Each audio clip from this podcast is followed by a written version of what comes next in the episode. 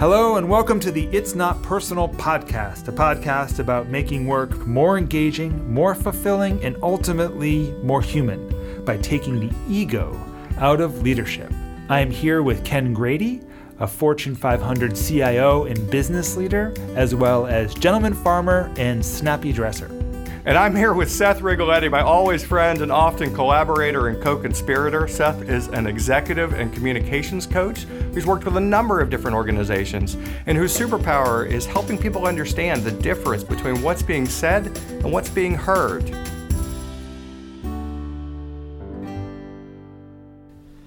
All right, welcome back, Ken. Hey, Seth, how you doing?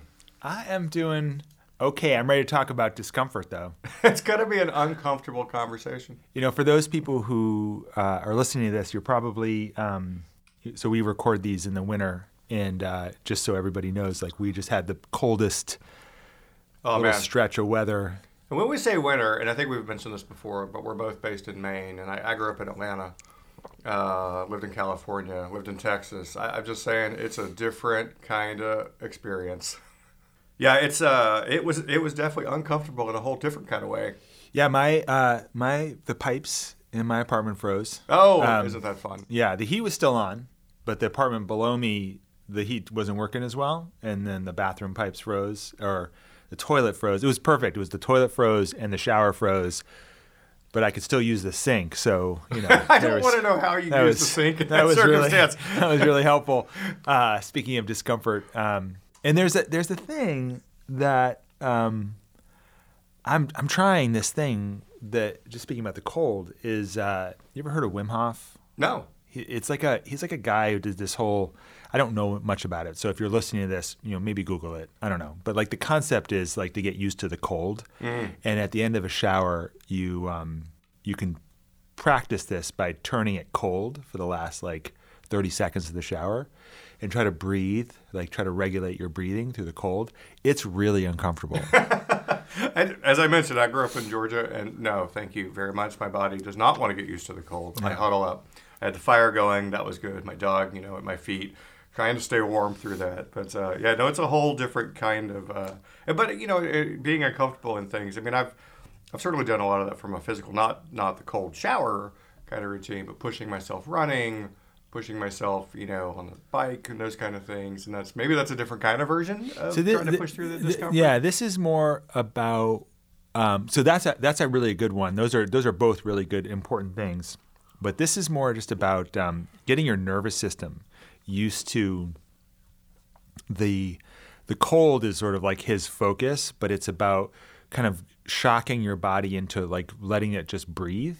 And so there's a lot of stuff that happens in comfort that makes it uh, just when you know when we're comfortable all the time and like we we live in a pretty comfortable world where um, you know we're not living on the streets we're not Yeah. you know we, we have this ability to yeah. to yeah we're you know, the fire and the dog and Yeah. the, like you have this ability to kind of have this comfort in, in this uh, comfortableness all the time and what it can do is it can get you way up in your head yeah. you know, it gets you thinking a lot, which creates stress. Yeah. And this is about like trying to, I, and this is like a big fad right now, cold plunges and things like mm. that. Trying to get, trying to stress out your body in a way to relieve some of the pain or some of the difficulties in our mind and our thinking. Well, I love that, and I think it ties into what we talked about in our last episode, and what we wanted to talk about. What I wanted to talk about today, which is doing the same thing mentally, right? Because we talked last time around non-linear career paths and how beneficial they can be from an organizational perspective, from a personal career journey perspective. But you know, as I touched on in the, in the conversation, it could be really uncomfortable. And it can be really difficult to take the step into the unknown or challenge yourself um, to try something that you, you don't know that you're good at. Right. Or that you know you probably aren't good at yet. And that mental exercise, you know, and this is the thing, I think you could actually train yourself for this, like you're training yourself for the cold experience, is you can you can teach yourself to be comfortable in the discomfort. yeah. You, can- you know, and it comes through uh, trying a little bit at a time and doing it over and over, trying it in different ways and doing it over and over. And I think for us as leaders, this is also something that we have to help teach our organizations and the mm. people you know that are that report to us or that we're growing and grooming is how do you get there Yeah. We're going to talk a little bit about what we even mean, right, Yeah. by discomfort. But before we do that, let's just name something like if you're a leader, if you're a parent, hmm. right, if you're somebody who's uh, trying to run a company or run a department in a company, like you're going to be uncomfortable. There are going to be times when you're going to meet things that you did not expect. You know, whether it's you know exogenous, something like outside of the the company, where it's like it's coming in and affecting you and making you feel like, oh no, we have to react to this threat or this thing, this change, or it's something internal where it's like there's you know somebody really important leaves the company or some big change or you don't you lose your funding or whatever the thing is that happens you're going to have difficulty hmm. right? Well, especially if, you know, think about the theme of our, our whole season and the conversations we keep touching on over and over again is if you're a leader that's trying to create change, hmm. and, you know, we've talked about being a subversive leader, trying Right. to create change through example or through, you know, not top down, but you're trying to create this change of culture or change of, of process or change of, you know, the dynamic. You're going to create some discomfort. You're going to be one of the one, and you're going to encounter it yeah both you're both going to encounter both it, right? And your colleagues and your team and others are saying, "Oh my gosh, what are you trying to do right now? What Mm. we've always done it a certain way. Why would I leave that comfort zone Mm. of what I know works?" yeah And you're saying, you know, in, in, in, in this case, you know, if you're thinking that there's a there's another way to do this, there's something we can add, there's something that we can take away to, to remove friction, that's an uncomfortable conversation you're creating with the organization because you're trying to create change. Yes. Let me, yes, I love this. This is good. This is a good framework. You know, this idea of that com- discomfort and comfort being these not opposing for- forces so much, but it's like you have to work with them them Yeah. both, right? There's three kinds of discomfort. I'm just going to put on the table here for our, discussion. One is um, what we would just call the physical, Yeah. right? It's just physically uncomfortable, whether it's a cold shower or the cold weather, or you know, there's something changed in in the environment in which you work. Sure. And then there's like the the the psychological or the mental discomfort, the discomfort we feel that we think like this is hard, right? Every time you get on the spin bike, every time you're going to do something that you've never done before. There's this discomfort, this fear, this all this stuff that comes up in the thoughts of how we think about it. And then there's the discomfort we feel, like we emotionally Yeah. feel, right? And that these three things if we can understand it as we talk about organizational stuff, organizational change, personal change, growth, all this stuff, let's let's just keep in mind these three buckets and which one Yeah. is are we dealing with it. And I think it's even it's important to recognize and name it, you know, as a leader. So again, if I if if you're trying to create change and you're encountering resistance, one of the first questions to ask is why. Why are folks resistant to this? Boy, that is such a brave question. yeah, because because because what we ask that question usually, Yeah. and we usually answer it. Yeah, we do. And sometimes we think, well, just because they're being stubborn, you They're know, just, being a jerk. They're just being a jerk. They're afraid. They're da, da, da. Well, and if you can get to that, they're afraid. Well, what are they afraid of? Well, they're uncomfortable. There's a, there's a change that's being required or being asked that's creating the discomfort because you're asking people to do something new. And why? You know, again, what's the motivation to do something new if you if you're if you're sure that the way we've always done it around here, right, will continue to deliver the same results? Why would you try something new and put themselves at the risk of failure?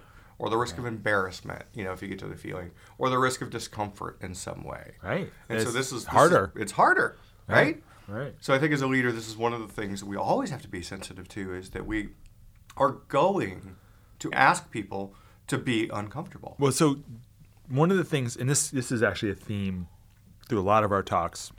You when you were like, why, and you started off being really curious. Yeah. Like, oh, they're afraid. I wonder why they're afraid. Like, mm. afraid of what? Like that curiosity is. I mean, for those of you who listen to this podcast, you know, the the it's not personal concept is really around. You know, when we take things in through our ego, we automatically assume we understand what everything is. That this is about me right? That this is about this is this person is attacking me, this person is criticizing me. But when we stay curious, we get we get really more open, right? We can get more open and be like, hey, what is going on here? What is actually happening? Yeah, and if we just keep it if we keep it within this framework about, you know, if you if you're taking it in through your ego and you're getting upset, you're probably transferring some of that discomfort on yourself. Oh God. Right? Because Right. you're you're I'm uncomfortable now that you're resisting the thing that I'm trying to do. And so now I have to flip the question around not only why are you reacting the way or why are they reacting the way they are, why am I reacting the way I am? That's that is wow. Okay, so let's say that again. Yeah, so I think, you know, when we flip the when I first ask why are they reacting this way when I'm trying to create change? Oh, well they're uncomfortable. If I take that as an attack, uh, lack of support, uh, something that I'm a confrontation, now I'm in a point of discomfort. And I have to ask myself, why do I feel that this is uncomfortable? Right, right. And that's a lot of work. I mean, I'm just going to say like there is there is a an, an invitation here. In all these podcasts there's always an invitation. Like if it's if it's the the you know, hey, maybe not the straight and narrow career path, maybe like, you know, find a way through it. Like you might not be it might not be a straight line. Well, okay, but you're going to have to actually think about what you're doing. Yeah. You have to think about choices that you're making. Not not am I going to work out, but is this what I want to do? And what do I really want here? Is this something I'm interested in? And the same thing with this, right? I have to be curious about what actually is happening to me. And every bit of my being, every bit of my psyche is going to be like, no, no, no. I just want to like, if I am trying to barrel through change. Yeah. Like I'm not paying attention to why are you having your reaction and I'm not paying attention to the fact that I'm having a reaction. I just try to push through it. Does that work?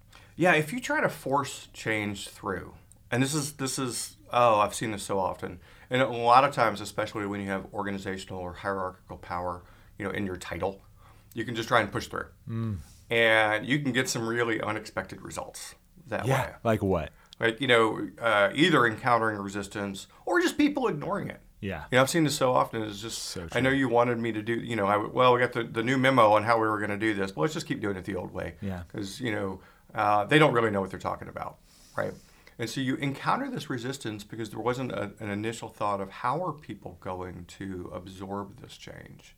And this is why I think that the subversive leader approach can be so powerful. Because so often it's not a mandate that we're setting, it's an example. Right. So that rather than pushing for the change, Right. you're demonstrating the change. Yeah, and people can look at the new pattern and uh, avoid the discomfort of it because they could see the example. Right. That's right. But it requires you to put yourself out there. you have to be vulnerable in that moment. Yeah.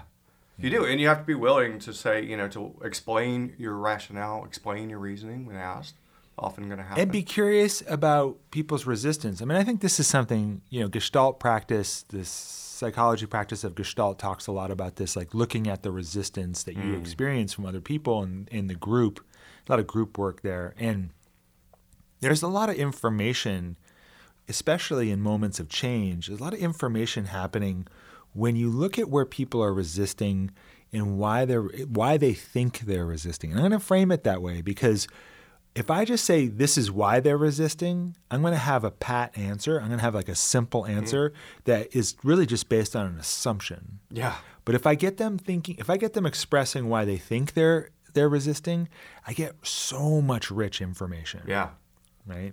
a lot of opportunity to and then you know having to be comfortable in your in your setting aside those assumptions updating mm-hmm. your assumptions and absorbing that information and incorporating it in and again this requires a bit of vulnerability to say i got new information i need to change my approach to you know leading this change Right. So so let's talk a little bit about change and growth Hmm. on a personal level, Ken. Like, you know, when whenever at least for me, whenever I'm trying to grow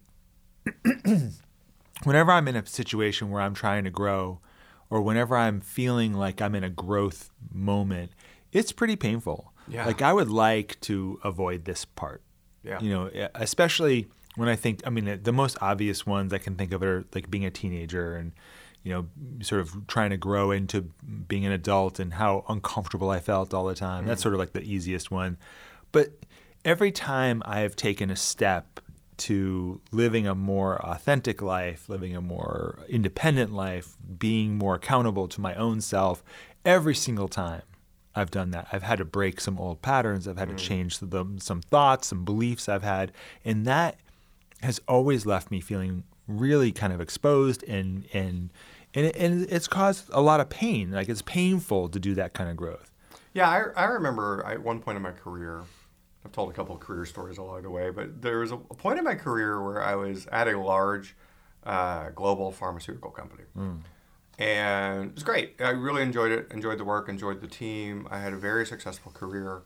Uh, I was on planes traveling to and from Europe and other places, you know, on a regular basis, and and had the opportunity to have impact. I was getting recognized. I got an award, mm. you know, um, and I decided to make a change because yeah. I felt like the my momentum and velocity was great, but it wasn't quite in the direction that I wanted. Mm. Just put it that way. And I, so I ended up, and I wanted a different experience. I'd been there for like 12 years, but I felt like I was in this pattern. It's this very yeah. comfortable yeah. pattern.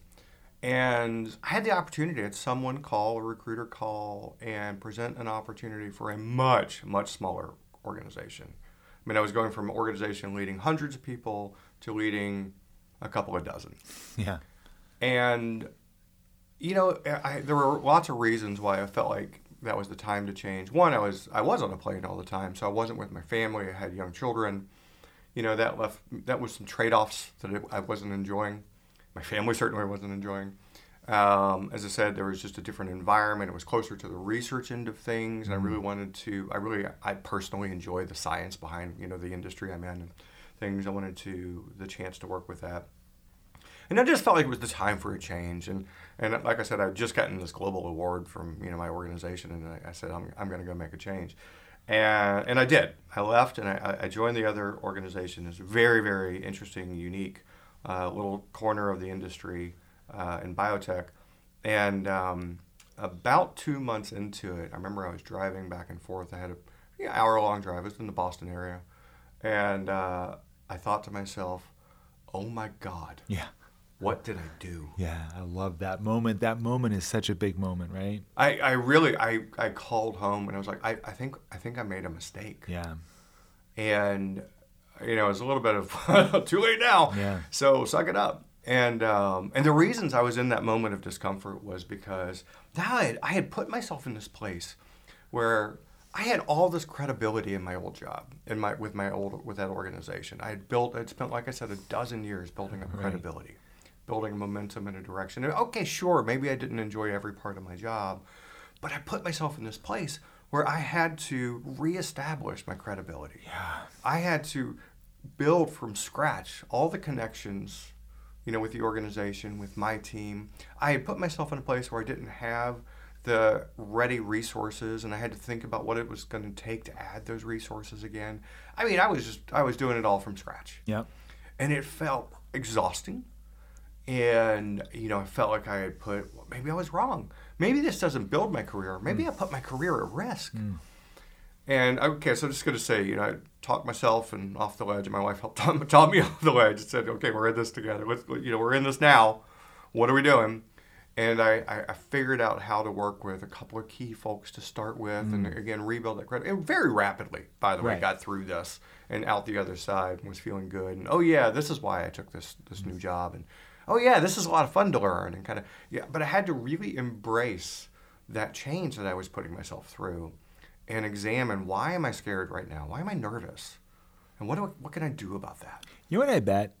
Mm. I hmm. bet you, when you think about that moment in time and you think about that, that how scary it was and all the change and all the things you had to do, think about how alive you felt. oh boy, yeah, right? no, I was very aware that I was right? alive. It was. It, I mean, that's the thing about we we we when we talk about comfort a lot of times, at least from my perspective, when I am talking about comfort, I'm usually talking about a kind of there's sort of a numbness to it. Mm. Like it's like it's like I don't really want to be I don't want to be jostled. I don't want to be, you know, when I say uncomfortable, like I don't want to jump in the lake because Yeah. I'm sitting here and I'm enjoying. And there's nothing wrong with enjoying your time Yeah. on the beach or whatever, but there's a thing about when you jump in the lake, you feel so alive. You might be cold.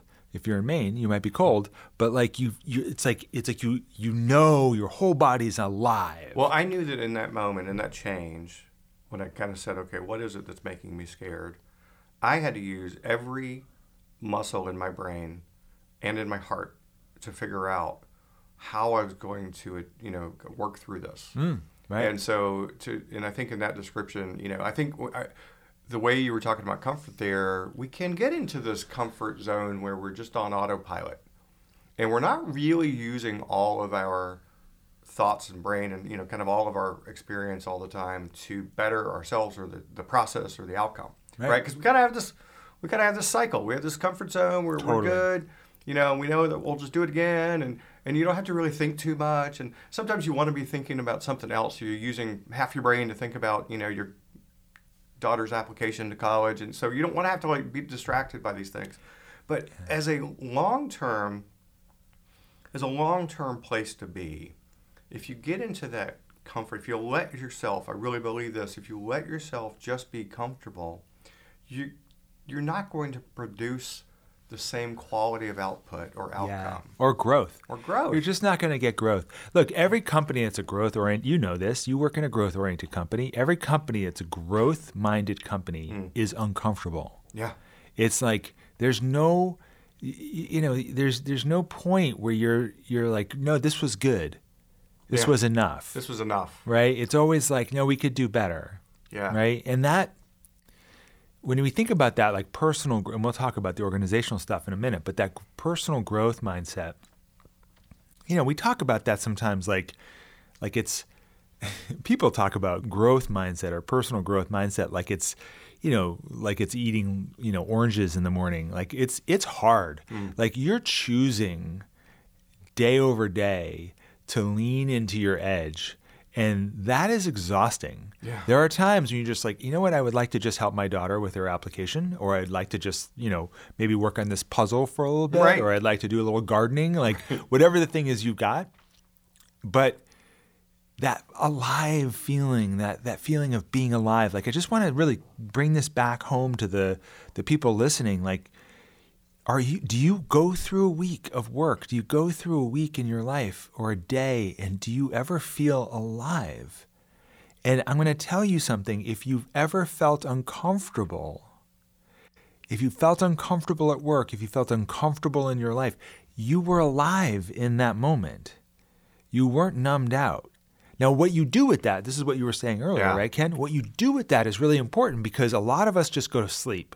Yeah. A lot of it's like, I'm uncomfortable. I'm going to be mad at this person. Right. I'm going to like throw a tantrum. I'm going to disappear. I'm going to like pout. I'm going to do what I'm going to do whatever I can to not be in this moment. Yeah, to push myself back into the comfort area, to push you out, right? To resist, and Yes. push myself back into because it can be. And again, I, I, I think even in those moments, and this is where you're receiving the discomfort. I talked about a, a, a personal choice to create some discomfort in my own career, and sometimes you know others can inflict discomfort on you. Yeah, how many people have you do you know who have who are excellent at their work but have been let go, yeah, right? One way or another, yeah, right?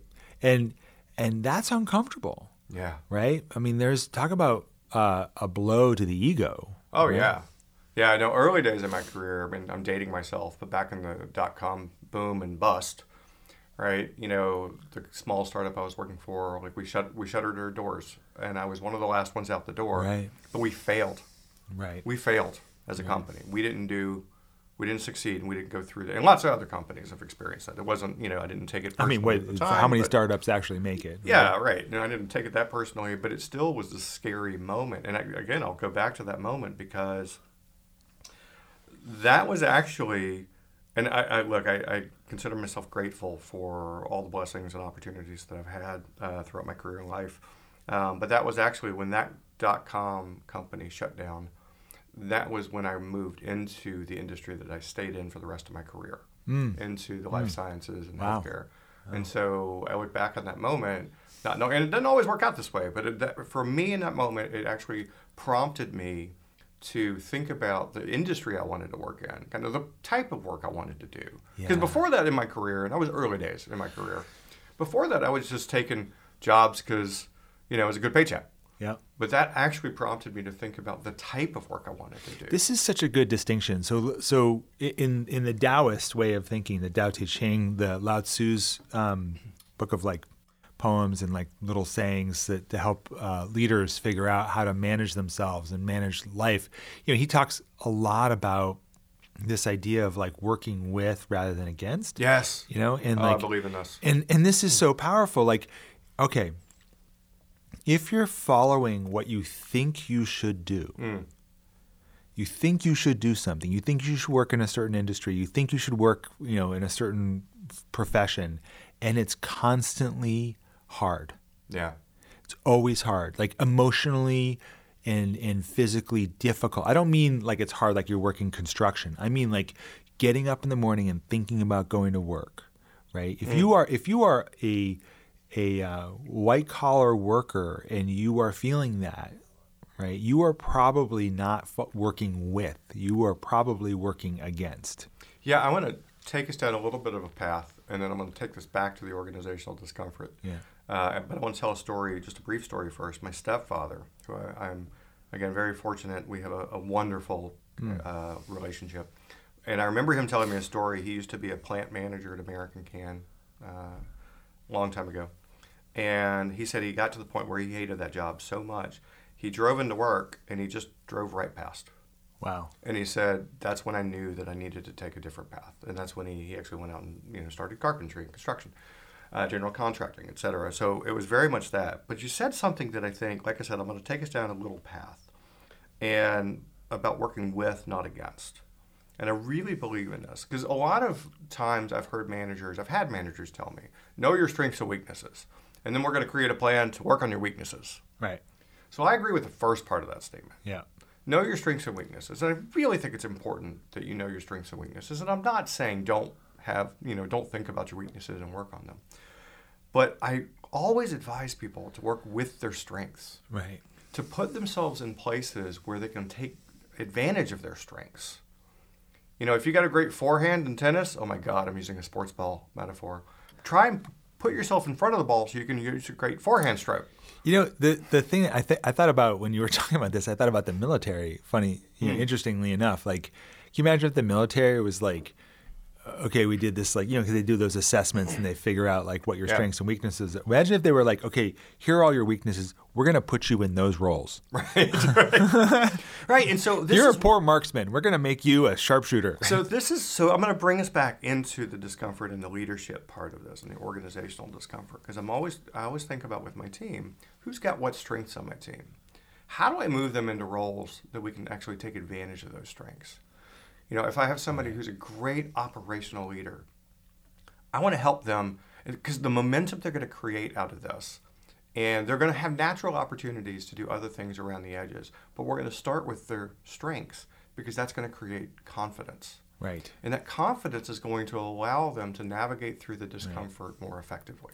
And you're trying to, you- I mean, I imagine these people you're talking about, they're also, you're trying to like ignite a little ambition in Yeah. them as well. Yeah. And with the ambition, this is just to tie it all together. The ambition, there's there's a, a desire for more. So they'll get they'll get in this area where they'll start to get express their strengths and, and they'll get really good at it. And then and then you're gonna they're gonna get a little like, uh, what's next? Right. right? What's next? And what's next is a path towards leadership. And leadership is going to make them uncomfortable. It's going to have to improve their communication, their presence, their ability to connect, build relationships wherever they are in that. But, but by putting them, and this is again the subversive part, by, by putting them in these roles where they create confidence, yeah. you create ambition, Yes. and you create comfort in managing through Yes. the uncertains, uh, uncertainties. Yeah, I don't. I wonder if it's that you create it or that you like Enable feed it. You feed, feed it, it. like you just. Oh, uh, yeah. Yeah, you feed that confidence through this. And if you just think about like I want to move, you know, and, and I'm talking about when you're changing, when you're when you're thinking about uh, moving somebody into a new role, right? In these cases, and you look at those, you examine those strengths uh, that they have that you can take advantage of, that they can take advantage of, and you move them in those directions. It's really led to some interesting moments in my career and my team's career where, because you might be suggesting something they haven't even thought of yet. Ah, right. You said, but you, no, you're a great, you know, you're a great lean manager. You can lean things out. Like you're a great simplifier of, of complex processes. I've got some complex processes over here. I want you to go take, you know, uh, Right. take a stab at. Or you're a really great planner, and I need you to help the organization plan their way through this massive change. Right? We're going to take you out of your current role and bring you over here because you can help us manage the thousand and one details that we're going to need. So this is so brilliant. Like, it just this is a little bit off topic, but the what you're talking about is this seeing the value that somebody has, that mm. someone is bringing, and then finding places to put the value there. Like, Yeah. like it, it's such a brilliant way of managing people for you said to their strengths, but also just letting them express their their value in a way that's actually helpful for the mm. organization, right? Whereas most of the time we're like, you are deficient in these ways, Right. And we're gonna put you in this situation so you learn how to do these things, Right. And it always feels just so punitive and and like It always feels like you're setting someone up for failure. Almost, Exactly. As Well, I- opposed to setting them up for success. I, I, I think that's right. So like just coming back to this discomfort thing, like when I when I was and I think I've talked about this before, when I was a teacher at, and I taught writing and in one of the things that I would always look for was I would look for the discomfort. I would try to f- create that in the class. Yeah. But what I didn't want to, is I didn't want it just to be hard. yeah. Like, I, I always I have that list. I have this like real um, strong feeling for teachers who just make stuff hard. I don't like it. I think it's gonna say, just name that feeling. I it's just like it's like a such a it's such an ego-driven thing. You like to watch them suffer because it makes it feel like you're smart. And I think that I see managers do that. I see executives do that, where they just have everybody running around trying to solve impossible problems because then they could be like, I can't believe you guys couldn't solve this problem, mm-hmm. right? I, I had a, there was a math teacher in seventh grade. I remember Mr. Dubois who used to be like, he used to ask these questions, and he would, and I didn't, I didn't know anything, so I would be like, I don't know the answer to the question. He's like, can't believe you don't know the answer to the question. He'd pull the answer out from behind him, and he'd tell him, and then he'd like, and now we're gonna learn how we got that answer, and I'm like, that is not helpful. Just start there. just start there start teaching us. And and what i would look for the kind of discomfort i wanted was the kind where the kids were were trying to understand something the way that they'd always understood it and it wasn't working hmm. I want you to feel frustrated that the way that you do something isn't working for the thing i'm asking you to do so that then you can kind of crack open a little bit Yeah. and you can start to say, is there another way? And then we can start talking about the other way. I want that because no change happens. You know this organizationally. Change does not happen culturally within an organization unless there's some force, unless people start feeling frustrated and agitated. Well, I think I think where you were describing and what I was trying to describe, you know, when I said I want to move people into these roles that leverage their strength to help them grow. What you were talking about about helping them, you know, Yeah. change the way they approach the problem, is how do we as leaders create the right kind of constructive discomfort? Right. There's good discomfort, and that's a different thing. Than yeah, I mean, there's there's good discomfort, there's bad discomfort. The good discomfort is the discomfort of growth. Yeah, generative, right? It's Right. like it's creating, it's creative. right? The bad discomfort, and we can easily describe some some teachers and some managers we've all experienced, where you're just doing it in kind of a punitive or a thoughtless way.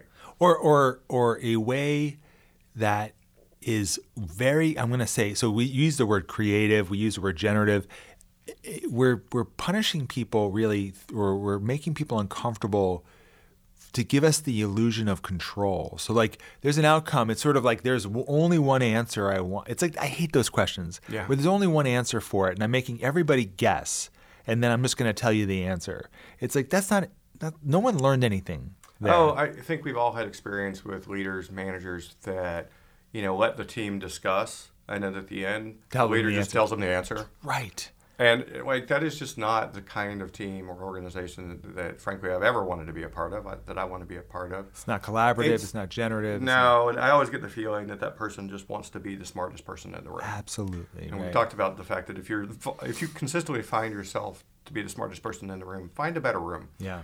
right? Um, but I think that's a it's a very ego driven approach, um, and it's not one that is helping your organization grow. So talk about talk about. We did a whole thing on break, breaking the frame in your in your organization. We did a whole thing about culture. Oh culture God, change. wasn't that uncomfortable? Yeah, that was so uncomfortable, right? I, I was the one leading it. I It was- know. What what tell us talk about the kind of discomfort you were looking for for the team. Tell us. Yeah, so you know, as as we've said before, you know, I lead a technology organization, a typical IT organization. You know, uh, well, I think we're atypical, but uh, Well, okay, let- that. let's but actually- we didn't start that way. We we were. We Let's frame let's frame up what is what are some assumptions? What are some stereotypes about IT departments that you were trying to work against? Yeah, the stereotypes in a lot of organizations, uh, big or small, um, is IT is back office. IT, you know, we help desk, keep the phones working. We install software when people ask us to. Right. You know, we kind of we, we follow the organization, and we were, we're a reactive organization, um, reacting to the needs of the organization. You know, and, and there can be. I'm not saying that that's necessarily wrong. There's lots of organizations where that's what they need uh, from an operational. Would you say would you say it's like a service department? too? Very much a service. I think a lot of organizations consider IT a cost center and a service Right, department, right. and you want to spend as little as possible on Right. it. You know, enough to get the job done, but you want to spend your money and your energy elsewhere, and your creativity comes doesn't come from IT, not in the stereotype. Right. Um, and when I joined the organization and you and I started working together, the very first thing we did was this, this series of workshops that we called Breaking the Frame. Because we wanted to break the frame of reference. Yes. That this typical stereotype was, because I even saw and at least within certain, not, not all by any stretch of the imagination, but, and this was several years ago, but I even saw it almost a self fulfilling prophecy. Hmm. Like there were people in the organization that had been there a while, that's how they saw themselves Right. quite frankly. We're a service organization, and you know we, we do what we can, and when you ask us, we'll do a thing. And I said, no, we've got to break out of that thinking. And this was really some uncomfortable conversations because I said, what if we're leaders? What if we're business people, not just Yeah. technologists? So when you say it's uncomfortable, and this this is just from my perspective, Mm. I I saw people. So there's there's this thing that says like it, you- it's really hard to imagine anything different from what you've already experienced. I got a lot of side eye Yeah. when we started that from Yeah. the organization, from my own team, not Yeah. not the others, not other functions within the organization, but from my own team. I got Right. a lot of skepticism because there was, and here's where the skepticism came from. Number one, they hadn't seen themselves that way. Yeah. Number two, they weren't sure that others could see them that way, see us that way. Right. And so there was this internal skepticism and the skepticism of others' acceptance. So I would give uh, this comes to the to the three different kinds of discomfort. The Mm-hmm. thinking kind of discomfort, I think, was that um, they had this idea of themselves. They had defined themselves, and, and and they also had defined the rest of the organization, Mm. Yeah. and they had set limitations on what was possible Yeah. in that relationship. And you were asking them. This is the breaking the frame. You were asking them to actually break that frame of reference and make it bigger. Mm-hmm. Yeah. You know, what if, what if, you know, that relationship could be different? What if it could be more collaborative? What if you could bring more value? What if they asked for more value? Like, what would that be like? Well, and then there was the emotional discomfort. There you go. Yeah. of feeling uh, two, i think it was twofold one is that sounds hard yeah. Right. like that sounds like a lot of work Right. so there's this this fear of the work and two was the fear of rejection that there were that there was real fear that the rest of the organization wouldn't be able to accept us acting differently. And then there was this physical piece, Hmm. which is like, I'm probably going to have a hard time like really defining this as actually physical, but there was, it's just messy. yeah. Like it's like you, when you're metaphorically physical. Well, I mean, like when you're dealing with IT, I mean, just making decisions about the technology, and you enter into conversations with the different businesses about what are they, what are their actual needs, hmm. like what are they really trying to solve for. It's much easier. It's much cleaner, by the way. Just be like, what do you need? yeah You know, you need this. we will we will deliver Here's that a form to to fill out. Right. Here's a form to fill out. We will we will make all the decisions and then we'll deliver it to you. And then whether or not you actually use it, whether or not you actually see any value in it, whether or not you actually even like want to pay for it, like whatever the thing is, Yeah. like doesn't matter. We did what we said we would do. Yeah. By the way, I think you know my example is leading a global software organization. I've seen this in a lot of organizations in a lot of different.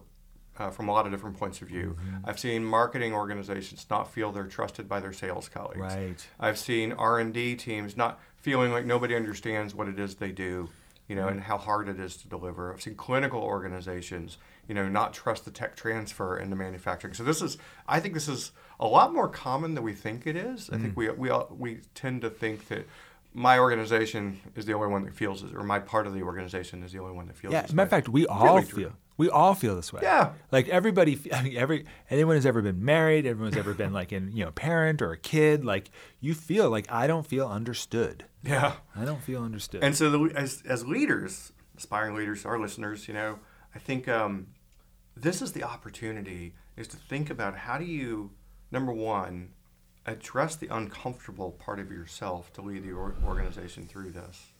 You know, what's scary about this? How am I going to get through it? Right? What do I need? Uh, what support do I need? What relationships do I need, etc? And then, how do you set the organization up for this good discomfort Yeah. that leads to growth? Right. So you, there, it's discomfort. This is getting back to my point about the teaching, right? It's discomfort that is for a specific purpose. Yeah.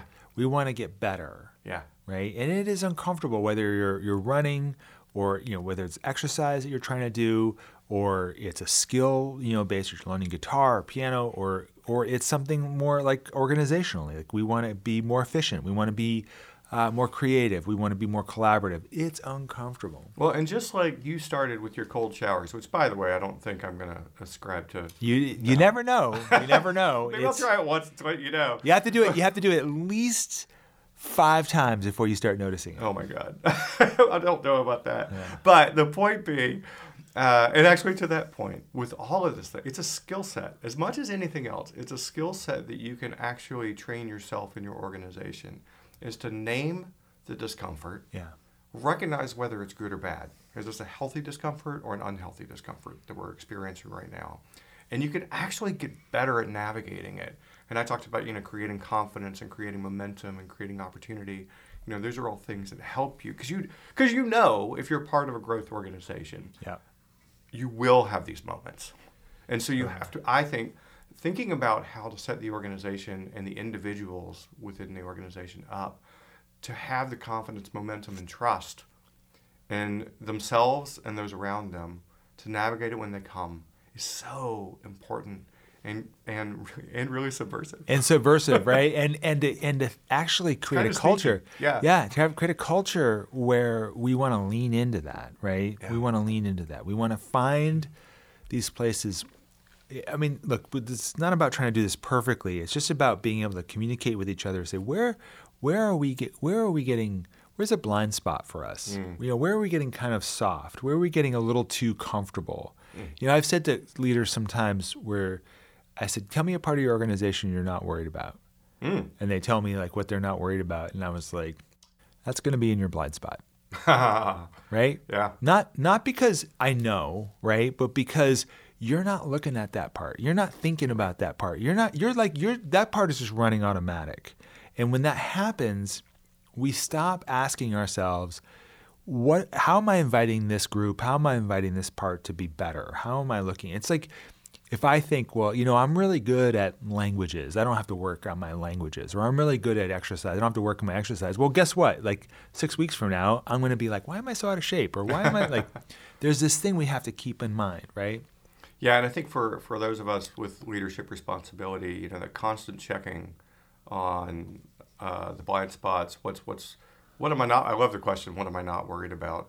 Um, you you at, you posed that question just now, and I went through my own inventory of what I'm not worried about today. Right? Doesn't mean it's a problem. no, It doesn't mean it's a problem. It just means it's in the blind spot, Yeah. right?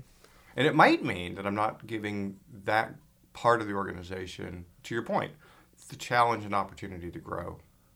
And Right. that might be a future headwind for me because they won't be able to respond in the moment of need. Like I said, this is actually where you know you're going to encounter these moments of discomfort in an organization, and you need th- those parts of the organization as well to be able to pivot and respond. Yeah, and and just to kind of you know sort of take a big picture again, the, the, I think it's important to remember that pain is inevitable. Like it's going to happen one way or another. So it's just a question of how you choose it. You know, if you if you want to, like I do that, um, I do this this ride. I, we talked about this last year, but I do this ride every almost every summer called the Pan Mass Challenge, which raises money for Dana Farber. Uh, if you want to support Dana Farber, you can always look up, look me up, and give me money to uh, give to Dana Farber. It's a it's a great uh, uh, it's a great fundraiser.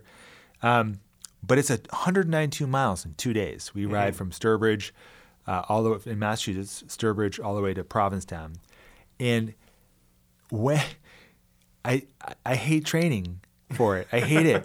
And like the training's hard. And I tell my when I, when I'm in a good mindset, and this is important. When I'm in a good mindset, every day I go out and it's hard. I tell myself I'm just taking some of the pain away from the day that I actually have to do the Right, ride. right. And last summer I didn't have enough time to train, and boy was that ride painful. it was so painful. And I thought about that pain, and I thought about wow, there really is no way out. No, There's no way out. no. That's that's the piece where if we can get ourselves, if we can create acceptance within ourselves and acceptance as, a, as a leader and as an organization, that there are gonna be these moments. There's gonna be, and you and you, you almost want to invite those moments, I, I'm the gonna s- right moments. I'm going to say this to the audience: like, if you're if you're sitting there right now and you're thinking, like, I'm pretty comfortable, I don't need to do any of this yeah, you stuff, guys like, sound nutso. Yeah. right? Like, you guys sound crazy. I'm going to say, like, you know, maybe you should, maybe you should actually, maybe you could actually ask yourself, what would it be like if I had a bigger life? What would it be like if I were more of a leader? Maybe you don't see yourself as a leader, mm. right? What if you were a leader? What would be some places where you could grow? What would be some things you could do to stretch yourself? I'll tell you, I had one leader on my team uh, I worked with for many, many, many years, and she is brilliant um, at lots of things. But one thing that she was persistently uncomfortable with was when a meeting or a conversation went off script. And you know, 'cause she had, we all do this. I do this. Oh, I'm so guilty of this. I pre-script things in my head. Yeah. Like I know what I want to say, how I want to say it. I know what you're going to say in my head, right? And then I come into the meeting, and you might have something completely different to say. You might take the conversation in a very different direction, especially in a group meeting, you know. And she was always, I could tell, she was uncomfortable because, it, because her method was taking in the information, needing to process it, and then coming back later. But there's a lot of leadership that happens in, on the fly, like in the moment. And I talked to her about this, and I was so impressed with her response because we talked about it. I said, I think this is going to be um, a blocker for you. And I know I just talked a lot about setting people up for their strengths, but I, I told her, I said, I think this is going to be a blocker for you. So we have to think about uh, how do we set you up so that you have the chance for this. And one of the things she did that so impressed me is she went and signed up for improv classes. Yeah. Oh, so brave. So brave. I was like, I wow. So brave. That's amazing. And she took her brilliance at data processing and the analytical mindset and planning, and she layered into that this this little bit of additional practice at the communications on the fly, and she gets so much more comfortable with the yes and Yeah. and all of the techniques she learned in improv. Oh, and by the way, she really had a good time with it, Yeah, which is right, amazing. right. But it was so brave, and I was just so impressed how she took her strengths and she she added a little bit to it, and uh, she uh, continued to continues to thrive. Uh, Yeah, to- I- but it's really really impressed. I think that's such a, a an inspiring story, and I think it's important. Two things. One is, uh, I assume this person had ambition, yes, right? So that's one thing. So that that it makes it a little easier to work with, Mm-hmm. right? When somebody actually wants to be bigger, they want to do more. And second of all, everyone who's listening. Take an improv class. Like I can't. I mean, they're they're sort of silly. They're goofy. Like you're gonna be uncomfortable, like super uncomfortable. Mm.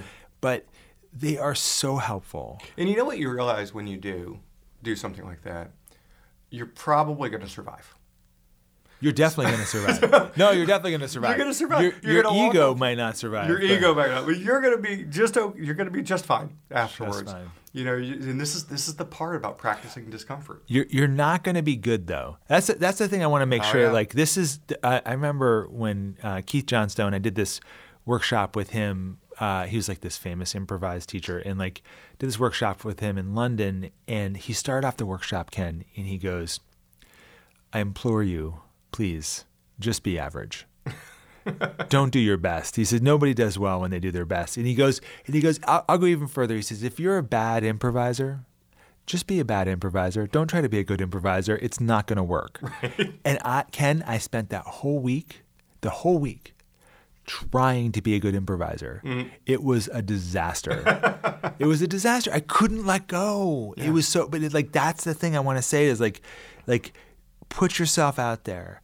Do something that's like a little bit scary, a little bit outside your comfort zone, but is still within something that you want to do. Like, like you want to get. She wanted to get better at communication. She wanted to get better at like hmm. the flexibility. So that this was a very brave choice, but it was logical. It was totally. And as I said, you know, she was very uncomfortable the first few times, but she survived every single one of those times. Every one of them, right? and she got, you know, again, she brought that back in and said now she, she had a new skill to add on to her already robust skill set by embracing the discomfort and actually thinking about how to leverage it for growth. So I think this has been a great conversation. It's been a very comfortable uh, conversation, but a growth conversation.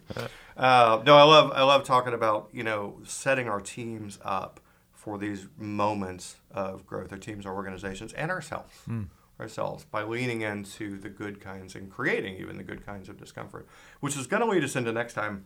Uh, where we talk about what, what it is we worry about. Yeah. You mentioned that, you know, what don't you worry about?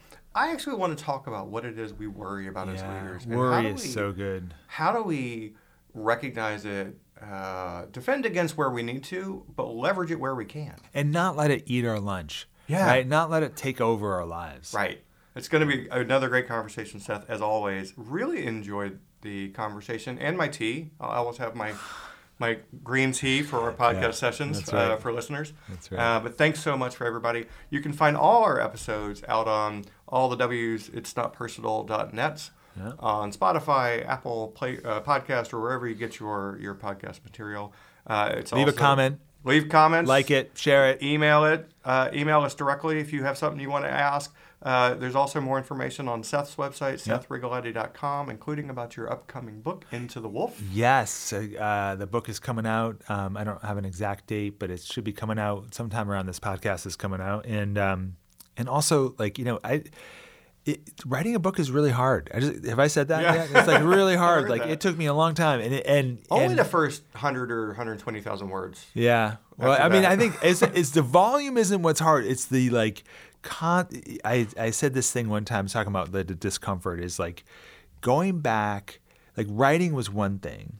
Wri- writing on a blank page is hard. It's very scary. But then like writing the thing and then going back in to edit it. Mm. I said it, it's a little. It feels a little bit like you're trying to drown a cat. Like it's just like it's just like like it just like it- everything feels just like it's like fighting you every bit of the way. But if you can push through that discomfort, it's it's amazing. Well, It's you a- end up with a better product. I mean, we know that I- editing is- totally. is, key to this, the process. But um, yeah, I can't wait to read it. Can't wait to hear more.